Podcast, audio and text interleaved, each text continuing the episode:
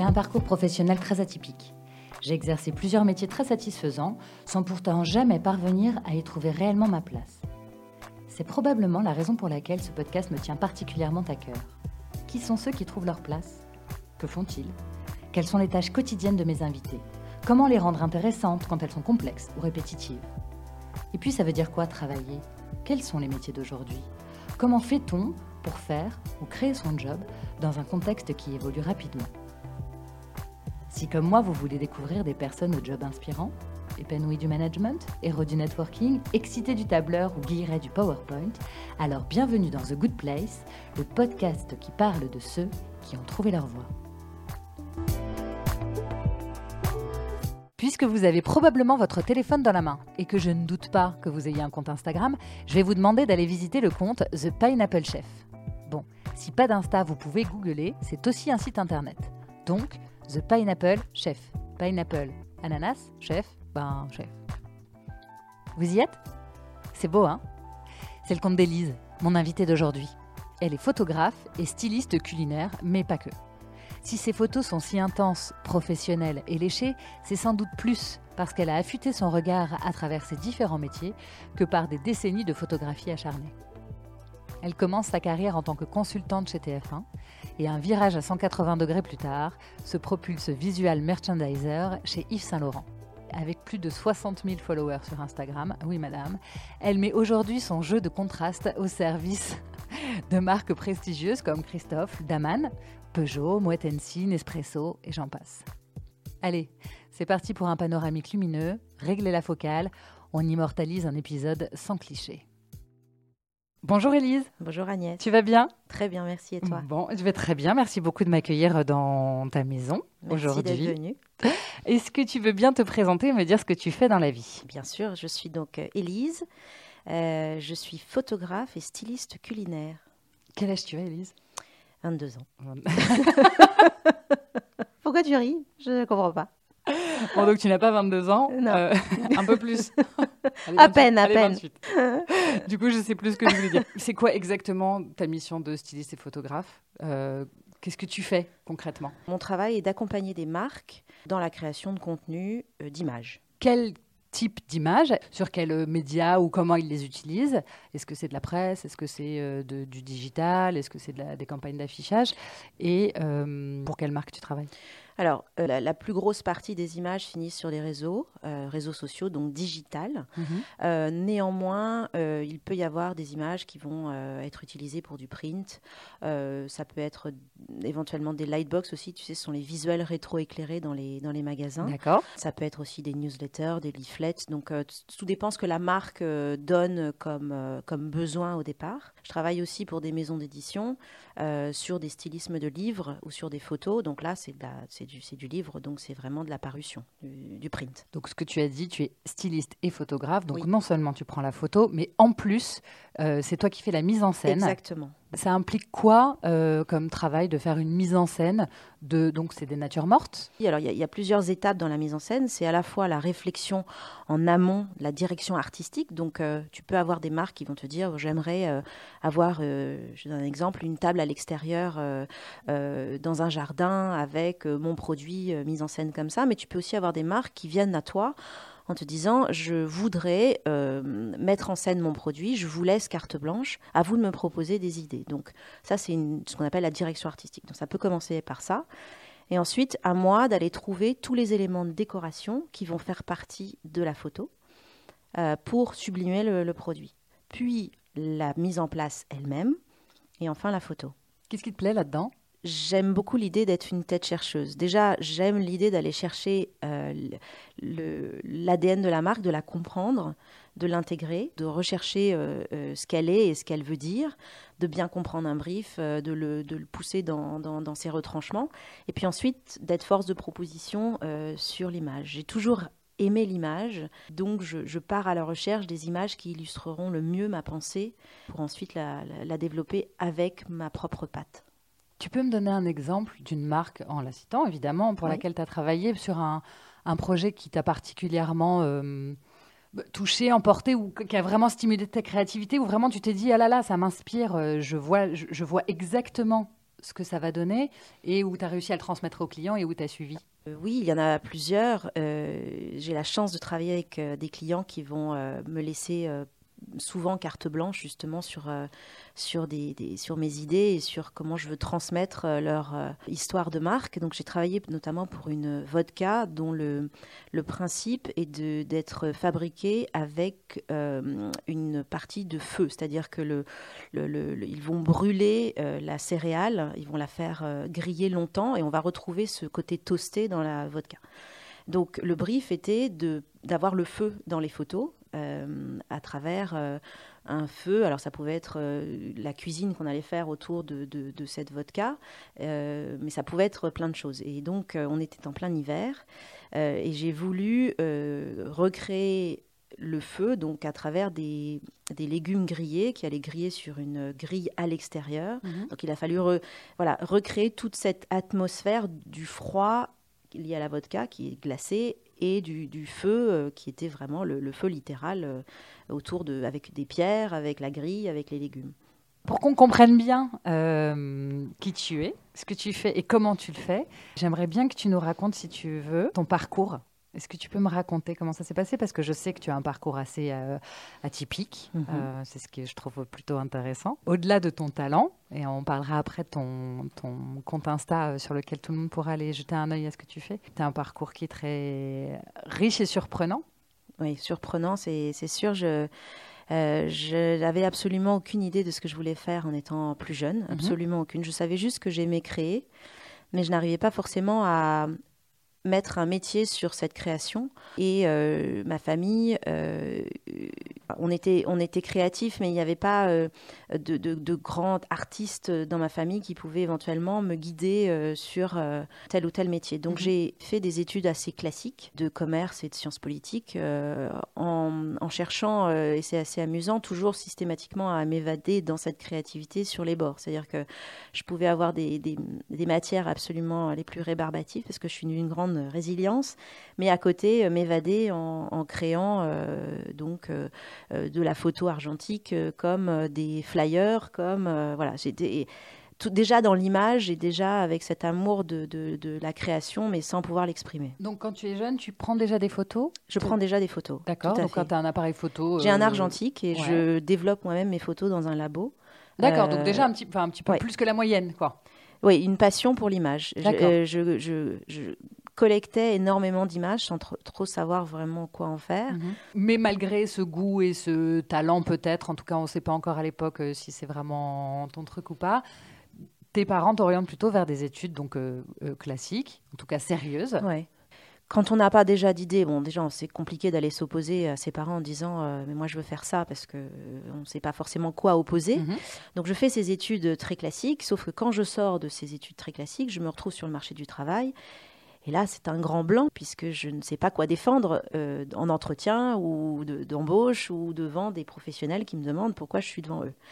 Donc je mets un certain temps à trouver et je, commence dans une société de conseil mhm. qui s'appelle euh, Andersen Consulting à l'époque. Qui n'existe plus, enfin qui a changé de... Euh, qui, était Arthur Andersen et qui est devenu Andersen Consulting. Donc je me retrouve avec euh, entouré de beaucoup d'hommes en costume euh, qui étaient tous sauf créatifs. Oui, et, jeune euh, dynamique, parisien. Je me demande un peu ce que je fais là, mais je me dis, bon, j'ai mis un peu de temps à trouver, donc je vais rester où je suis, on va, on va bien finir par trouver. Je, je commence à travailler chez TF1 euh, la grande époque de TF1, donc l'époque de la télé euh, dans toute sa gloire et sa puissance. Donc on est au début des années 2000 On est au début des années 2000 et tout se passe euh, très bien parce que voilà, je suis dans un environnement créatif, c'est-à-dire que je, touche du doigt cette créativité tout en ayant un métier très sérieux. Et synthétiquement, ta mission c'est quoi chez TF1 Alors je suis dans la régie de publicité et je suis censée réorganiser ce métier d'achat d'espace de la publicité. Donc bon, c'est pas très funky. Donc hein, penser des process. Voilà, c'est pas très funky, mais on est déjà quand même dans un environnement où on regarde des émissions télé, on est quand même déjà dans un truc un peu plus gay. Oui, un truc rigide dans un cadre un petit peu ludique. Mais ils sont toujours là avec leurs petits costumes et leurs petits attachés caisses euh, autour de moi. D'accord. Je gagne très bien ma vie, je suis euh, à l'abri d'un point de vue sécurité, mais très malheureuse, voilà, mais très malheureuse d'un point de vue créativité.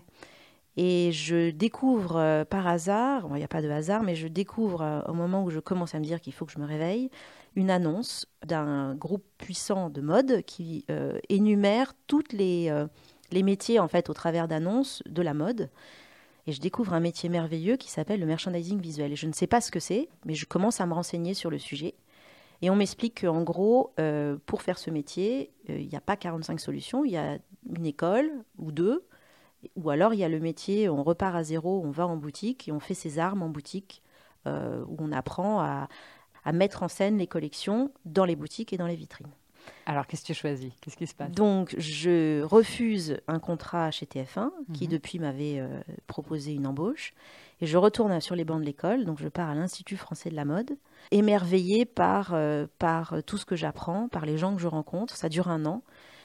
Et je fais un reset total de ma carrière, puisque je me retrouve stagiaire chez Yves Saint-Laurent, plus vieille que ma propre boss, qui euh, me donne ma chance, parce mhm. qu'il faut toujours, à un moment donné, avoir un peu de chance. Et cette personne euh, me propose un CDD. Donc je commence, euh, après ce stage, en CDD chez Yves Saint-Laurent.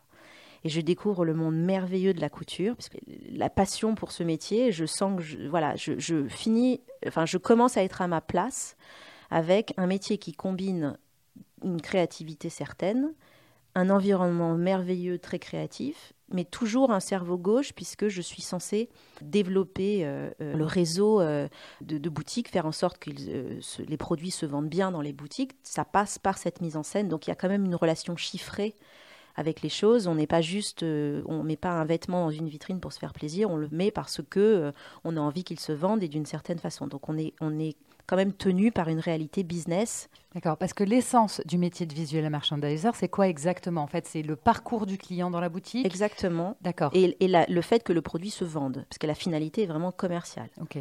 Donc euh, c'est le parcours dans la boutique, c'est la mise en place des vitrines, ça peut être la création des décors jusqu'à la mise en place, mais comment un produit se vend c'est par ce merchandising visuel, par tout ce qu'on appelait dans le temps, il y a très longtemps, des étalagistes. Oui, c'est ça. C'est ce métier-là. On a juste modifié le. Oui. Modifié une connexion, euh, une connexion business qui est beaucoup plus forte qu'avant.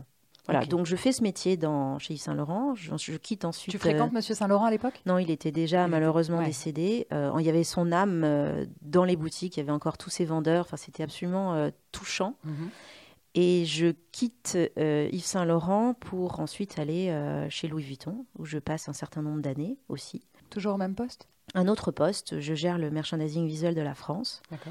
Euh, j'adore ces années où j'apprends, euh, je, crée une, colonne vertébrale euh, de mon métier. Vraiment, j'apprends mon métier là-bas. Je quitte cette maison pour ensuite aller chez Lanvin. Je passe un certain nombre d'années dans la mode, comme ça, dans des maisons merveilleuses. Mhm. J'étais donc dans, dans l'équipe de Monsieur Albert Elbaz. J'apprends vraiment à, créer et, et, je développe cette créativité dans ce métier. Donc, euh, donc je reste 15 ans dans la mode. Mhm. Pendant ces 15 ans, je me rends compte que euh, je commence à développer des intolérances alimentaires carabinées. Ah, ça se réveille du jour au lendemain Ou est-ce que euh, c'était là, c'était latent, mais tu t'en étais pas rendu compte? C'était toujours là, sauf que je gérais comme je pouvais. C'est-à-dire que je, je, faisais en sorte que ça passe. D'accord, ok. Oui.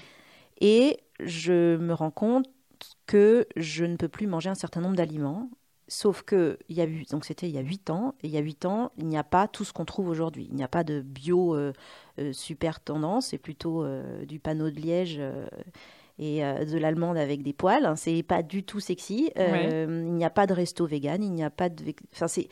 Voilà, un espèce il n'y a pas de, sans gluten, il n'y a pas tout ça. C'est un no man's land quand même assez costaud. Et je fais mes recherches et je me dis, tiens, je vais faire un blog pour partager toute ma connaissance, ma petite connaissance sur le sujet. Oui, parce que tu ne dois pas être la seule dans ce, dans ce, dans ce cas-là, et que tant qu'à faire, autant. Voilà, je me dis, bon, j'ai cherché un peu, donc euh, voilà. C'est quoi, pardon, est-ce que tu peux me dire les allergies, c'était quoi? Alors c'était facile, c'était blanc de blanc d'œuf. D'accord, le blanc d'œuf, il y en a dans tout, dans, voilà, dans tout. Les trucs la, la, base. non, il y en a un peu dans tout, tout. Euh, ah la pâtisserie, il y en a, il y en a partout, parce que le, blanc d'œuf est un liant, donc euh, il y en a partout. Ok. Le blé, donc là aussi facile, hein, quand on est français, c'est easy. bah, on va les déménager tout de suite en fait. C'est easy.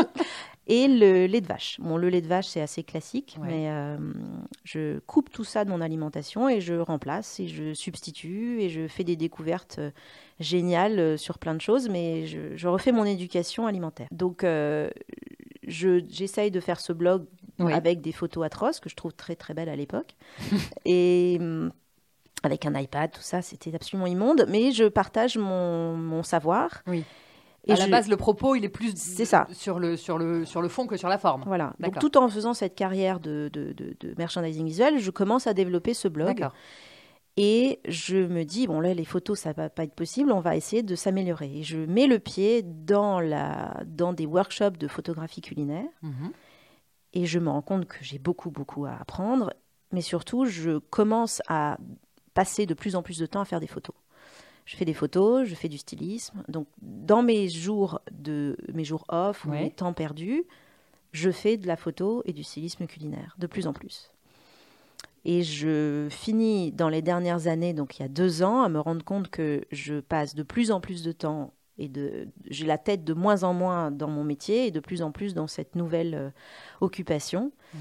Euh, et je me dis que ce serait peut-être pas mal euh, d'aller voir si je peux en vivre. Donc j'arrête euh, mon métier dans la mode, je continue de le faire en freelance et je me lance dans cette nouvelle aventure de travailler non-stop en full-time pour du stylisme et de la photo culinaire.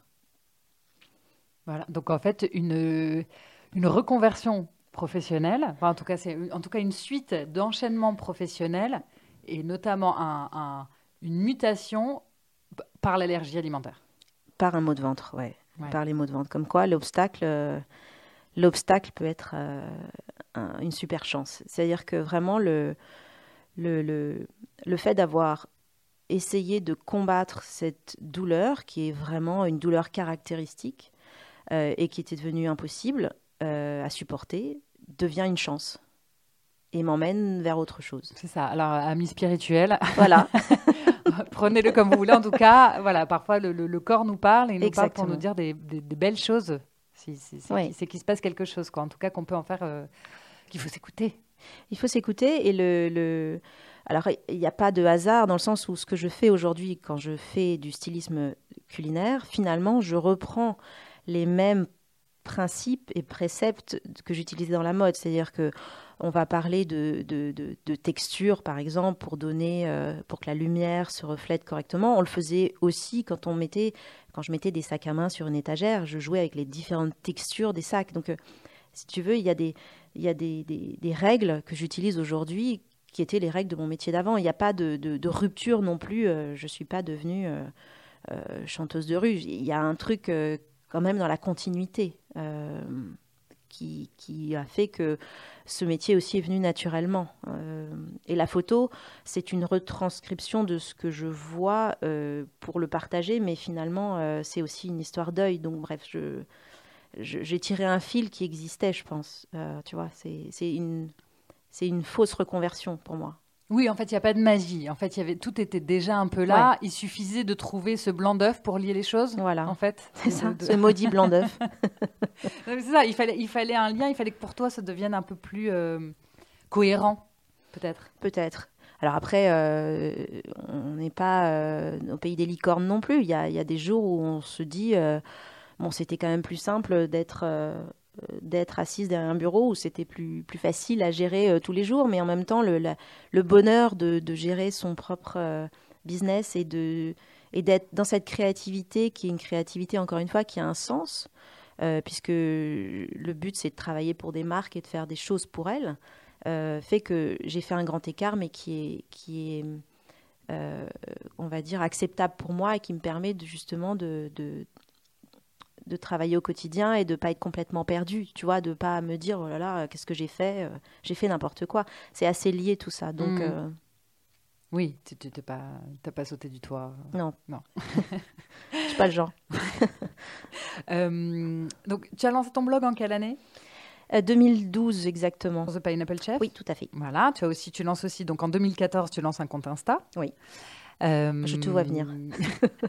la première photo, J'ai regardé, j'ai mis très longtemps à remonter le fil. Mais la première photo, c'est celle d'un houmous de patates douces. Alors moi, je trouve que tes débuts, ils sont très esthétiques. C'est très, gentiment dit. C'est très gentiment Non, je trouve ça plus. Enfin, pour le coup, très honnêtement, alors je suis loin d'être une professionnelle, hein.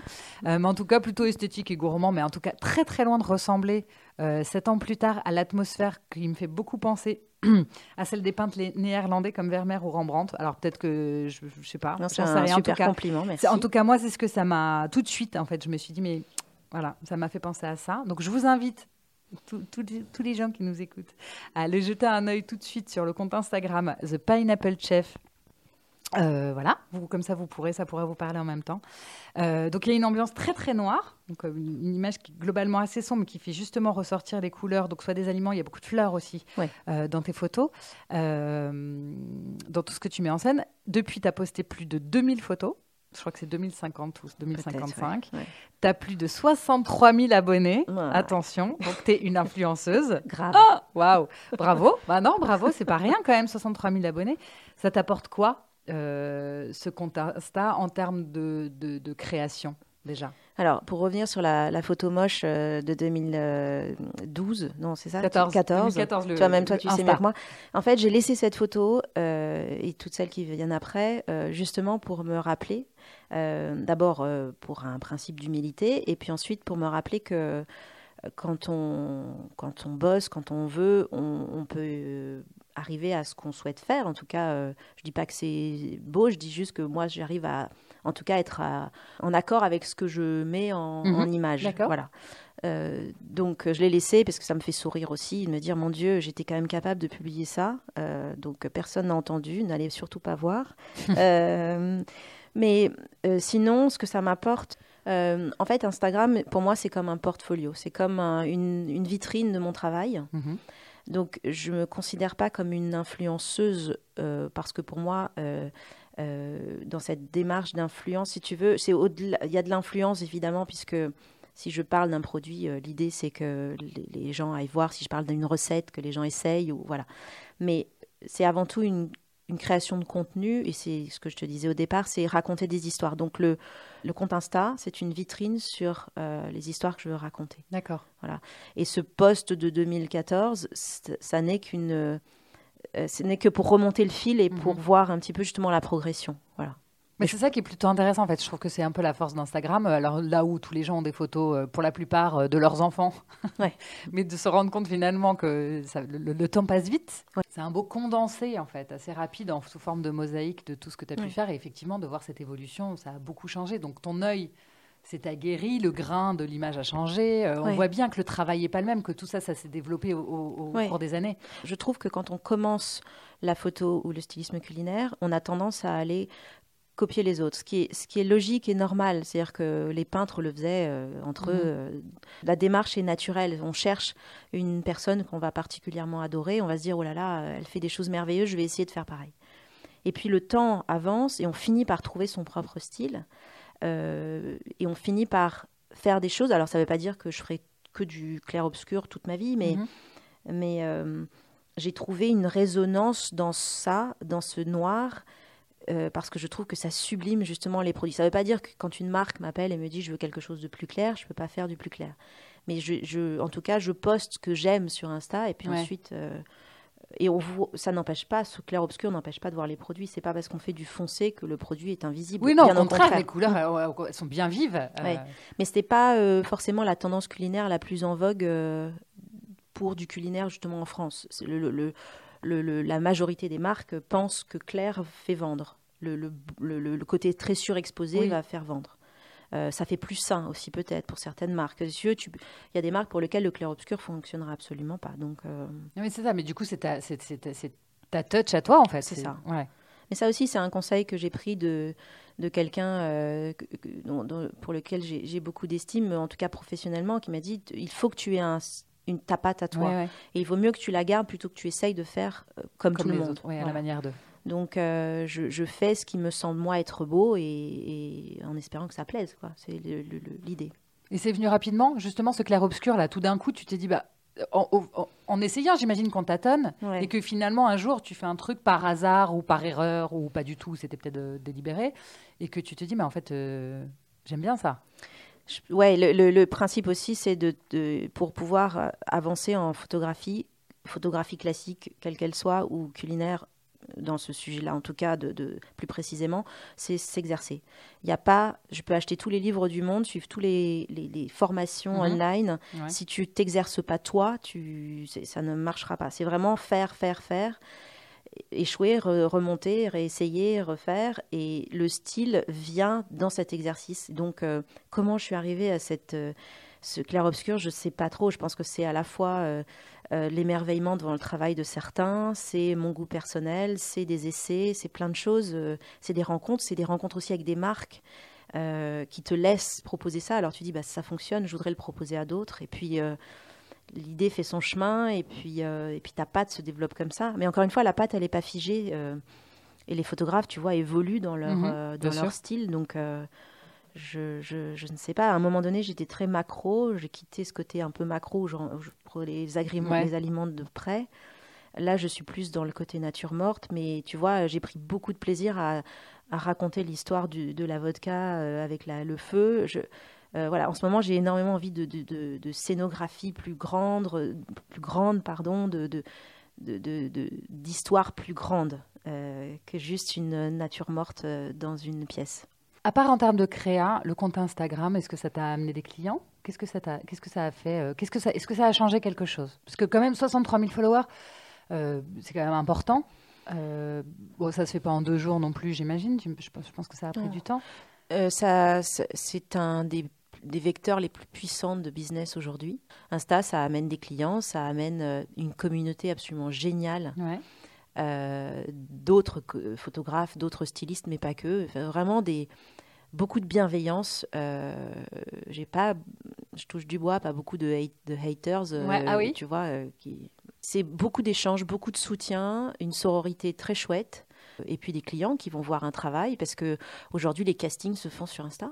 Les castings de photographes se font sur Insta. Donc il y a des marques qui t'ont déjà appelé, qui t'ont dit Bien voilà, euh, je viens de découvrir votre, enfin, je connais votre compte, j'aime beaucoup ce que vous faites, Bien et je voudrais bien sûr. travailler pour nous. des agences aussi, des, des, des maisons en direct. euh, complètement, c'est une, vraiment une des principales sources de business aujourd'hui, pour moi.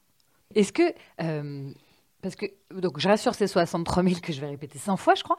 Euh, Est-ce que ça- précis, s'il ouais. c'est 63,3.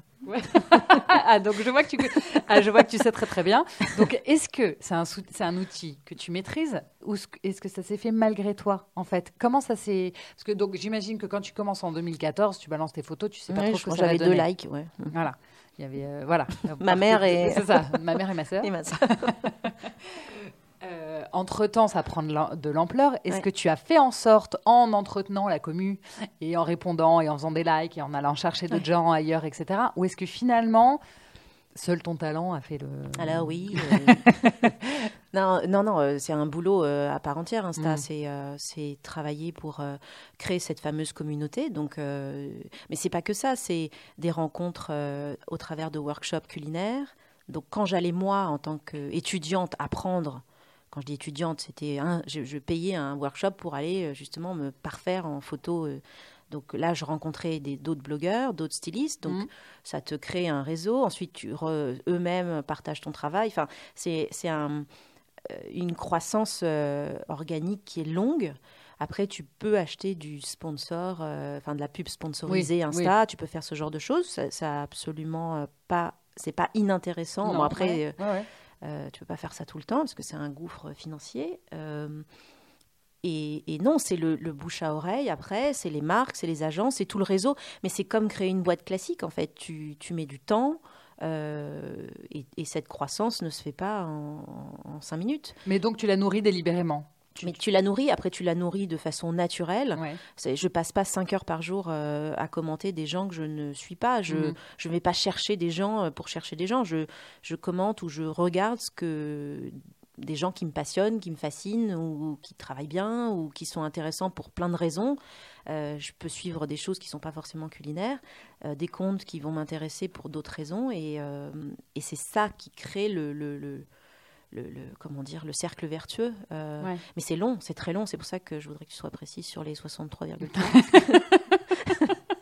Parce que c'est un petit peu long à obtenir. Ah bah ça, je... alors moi qui nourris pas du tout, alors j'ai un compte Instagram pour The Good Place par exemple, donc j'alimente euh, à, mm. chaque, euh, à chaque nouvel épisode, mais j'en fais pas plus. Et effectivement, je vois que les abonnés euh, ne viennent pas tout seuls, pas du tout. Donc c'est vrai que je fais pas grand chose pour, que, pour en avoir, mais je les vois un par un augmenter et j'ai juste dépassé les 100 il y a pas très longtemps. et, puis tu as ceux qui viennent et qui repartent parce qu'ils ont juste voulu venir pour que tu les suives et que tout ça est d'un fatigant. On peut passer un temps infini en fait sur cet outil et c'est vraiment un portfolio pour mon travail. D'accord, c'est essentiel aujourd'hui pour ton boulot Complètement. Ouais. Tu m'as raconté ton parcours euh, assez. Euh, pas, pas, sinueux. Pas, ouais, sinueux, pas du tout rectiligne, euh, pour arriver là où tu en es aujourd'hui. Alors, comment tu sais que tu es à ta place? Est-ce que tu es à ta place? Est-ce que tu sais s'il y a eu un moment où tu t'es dit Waouh, c'est vraiment ce que je veux faire et je me sens bien? Écoute, je me sens, pour répondre à ta question, je me sens à ma place aujourd'hui.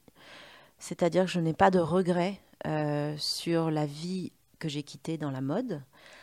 Euh, ça ne veut pas dire que je ne peux pas aller faire des petites incursions dans la mode, mais en tout cas à temps plein. Mhm. Euh, je suis, je me sens à ma place parce que je, je fais mon travail avec passion. Je, quand je suis en train de faire du stylisme ou des photos, je me sens, je suis complètement dans une bulle. Comme une forme de méditation, si tu veux, où il n'y a rien d'autre qui, qui, rentre. Donc c'est très agréable. Euh, c'est assez fatigant aussi euh, comme vie parce que c'est un métier très prenant. Mhm. Euh, donc je, oui, je me sens à ma place. Est-ce que est-ce que c'est une place définitive? Je ne sais pas. En tout cas, au moment où on se parle, oui. Ce qui est un, un immense progrès pour moi, puisque pendant si longtemps, je n'étais pas à ma place. Et tu le sentais? Jusqu'à cette fameuse école de mode, c'était c'était terrible mais parce que je n'avais pas les outils, je pense, pour réfléchir euh, et parce que j'étais allée trop loin dans cette euh, démarche qui n'était pas la mienne. Euh, j'avais fait toutes ces études, j'allais quand même pas tout envoyer balader et, et, changer. C'était impensable. En tout cas, on m'avait pas programmé comme ça, on m'avait mmh. pas éduqué comme ça. Mmh.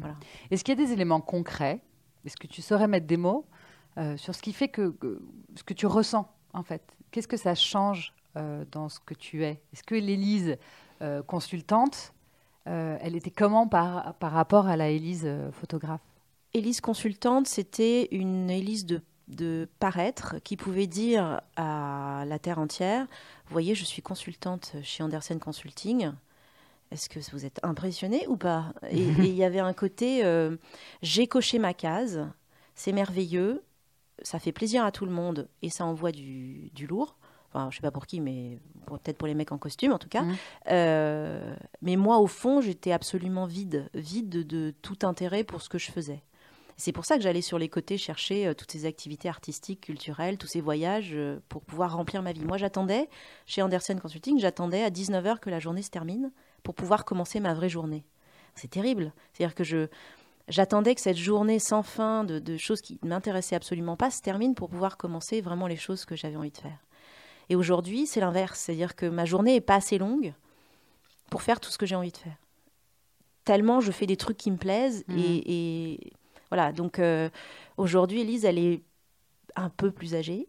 Et elle se dit euh, bah, qu'elle est... Euh, elle est à sa place justement parce qu'il n'y a pas une minute où elle fait un... bon à part quand on fait sa comptabilité euh, fournisseur ouais ça on est d'accord personne n'aime la compte ah, en fait je cherche alors je lance un appel à témoins je cherche quelqu'un qui serait comptable expert comptable. Qui adorerait la comptabilité. Voilà qui travaille dans la comptabilité et qui a une passion pour ça. Franchement n'hésitez pas à me contacter parce que j'adorerais tu me passeras l'info aussi mm. euh.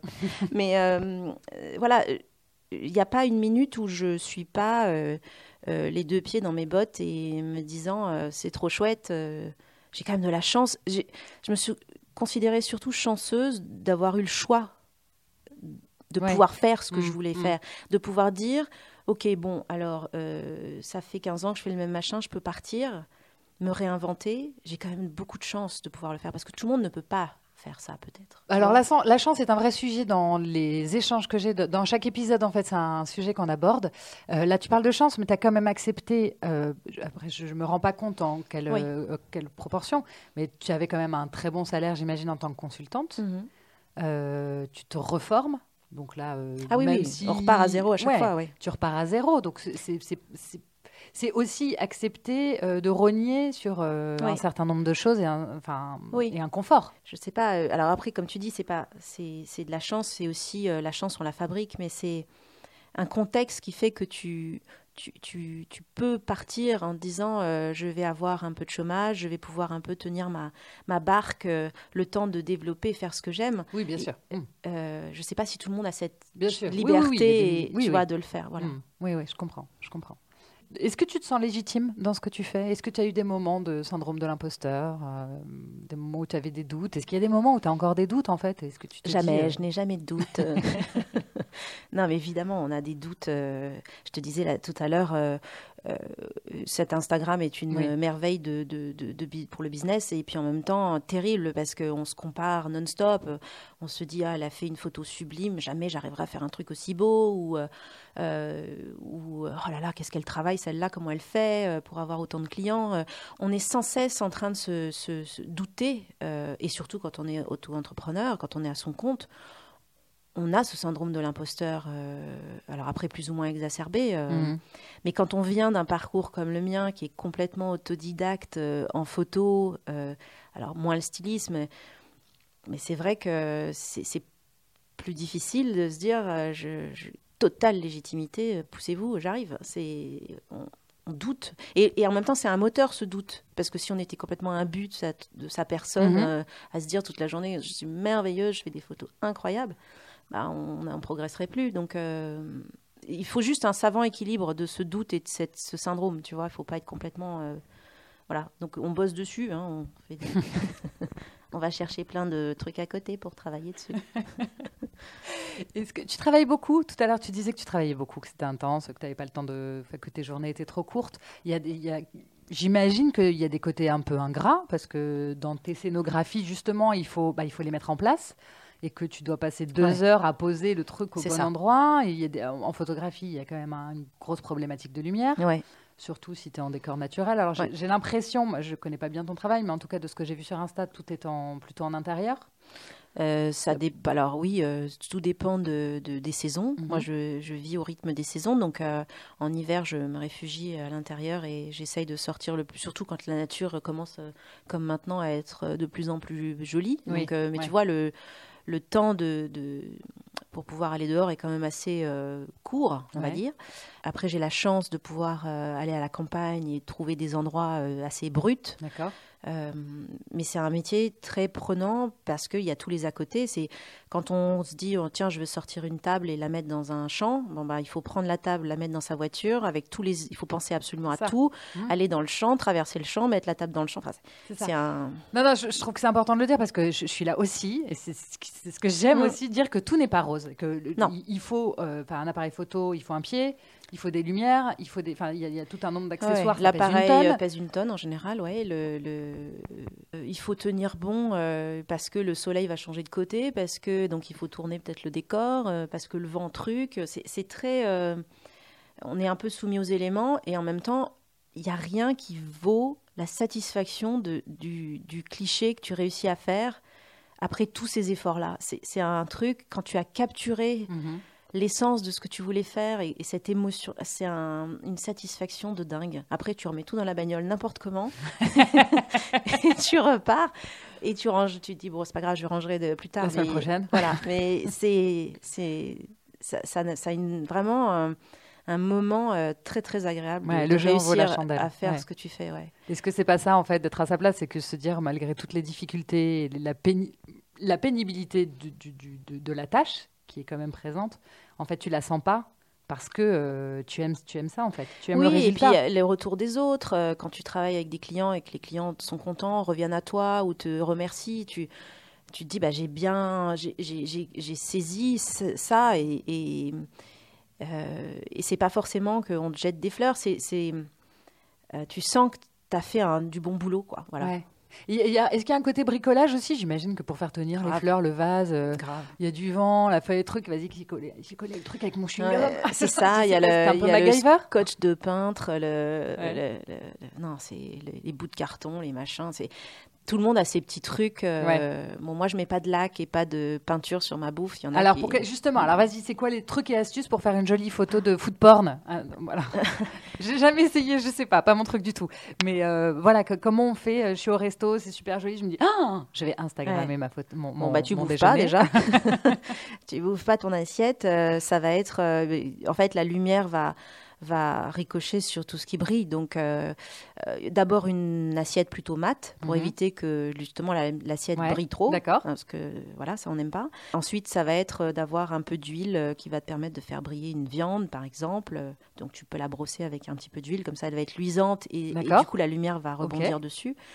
Ça peut être les herbes fraîches, d'avoir un petit peu de, tu sais, les pchites pour laver les vitres. Bah, tu as un pchit avec de l'eau et le simple fait de projeter des petites gouttelettes d'eau va faire que tout de suite euh, la tomate va avoir l'air plus fraîche que si tu la poses. euh, Bien sûr. euh, voilà, il y a plein de petites choses, mais naturelles pour que, pour que ta, ton food porn soit réussi. Tu travailles toute seule tout le temps ou tu as des assistants parfois, Non. justement, pour porter tes valises de. Non, toute seule, j'essaye de, de- de- d'esclavagiser un peu des, les enfants autour de moi, mais Très ça, bien. ça marche pas, pas, pas bien. Quand l'adolescent se rebelle, c'est compliqué. Mais euh, euh, non, non, je, je, je travaille toute seule. Ouais, j'ai pas de pas d'assistante encore. Et euh, un jour, un jour, j'aurai euh, j'aurai le bureau rempli d'assistantes pour m'aider, mais pas encore. C'est ton projet? Qu'est-ce que tu te vois où dans 2, 3, 5 ans? Justement, avec un endroit dédié. Aujourd'hui, j'ai un endroit un petit peu dédié. mais je fais beaucoup d'allers-retours pour Donc à la campagne dont voilà, tu parlais tout à l'heure ouais. Je fais beaucoup d'allers-retours avec pas mal de, avec une petite voiture, donc c'est un peu, un peu complexe. Mhm. J'aimerais avoir un endroit où tout est centralisé, où je peux me dire je shoot là et je peux sortir faire des shootings, mais si tu veux, tout est au même endroit. Et c'est un endroit où je bosse et j'ai pas un coin de bureau ou un coin de salon, c'est mon endroit. Un Euh, atelier. Exactement. Ok. On en... Qu'est-ce qu'on fait? On lance un appel? Alors, Je, je qui a un atelier? Alors, 200 mètres carrés, avec des rangements. avec pas trop de lumière, mais un peu Voilà. En région parisienne, plutôt à l'ouest. Mi. Voilà. Très bien. Ok. Bon, bah, écoute, si, si, si, si- Avant le comptable.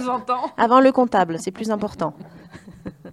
De toutes les personnes que j'ai interrogées depuis le début de The Good Place, euh, je me rends compte euh, que chacune d'entre elles pratique son métier à sa manière, sans suivre un protocole rigide ou enseigné. Il y a beaucoup d'instinct dans leur évolution. Ils font ce qu'ils ressentent. Euh, Est-ce que tu penses que c'est également ce que tu fais? Est-ce que tu penses que c'est l'instinct qui fait la différence L'instinct, oui et non. C'est-à-dire que que que que- il y, a- il y a beaucoup de choses qui sont euh, organisées euh, en amont dans ce travail, en tout cas pour moi. Euh, quand je te disais tout à l'heure, euh, je travaille en amont avec les marques pour être sûr de bien comprendre ce qu'elles veulent. Il y a un temps de préparation qui est indispensable. Euh, une fois que cette préparation est faite, ensuite l'instinct vient euh, jouer tout son rôle. Mhm. Euh, mais ça peut être de l'instinct aussi sur euh, je ne vais pas travailler pour telle ou telle marque, aussi séduisante soit le, le- le- La proposition. la proposition. Mais l'instinct, l'instinct reste euh, un élément de décision soit dans l'envoi ou le stylisme d'une photo, mais aussi euh, au tout départ. Donc euh, une réponse de Normand, les deux, ma bonne dame. Merci beaucoup, Élise. Je Je suis très contente d'être avec toi aujourd'hui. Bon, bah, ça tombe bien ça parce que voilà, c'est ça. Alors, ça tombe bien parce que c'est la fin, parce que donc je vois que on s'est tout dit. Alors, je commence par la question de Joséphine. Joséphine, c'est ma fille euh, qui a 9 ans et qui me demande si, à la fin, euh, tu manges les aliments que tu as pris en photo.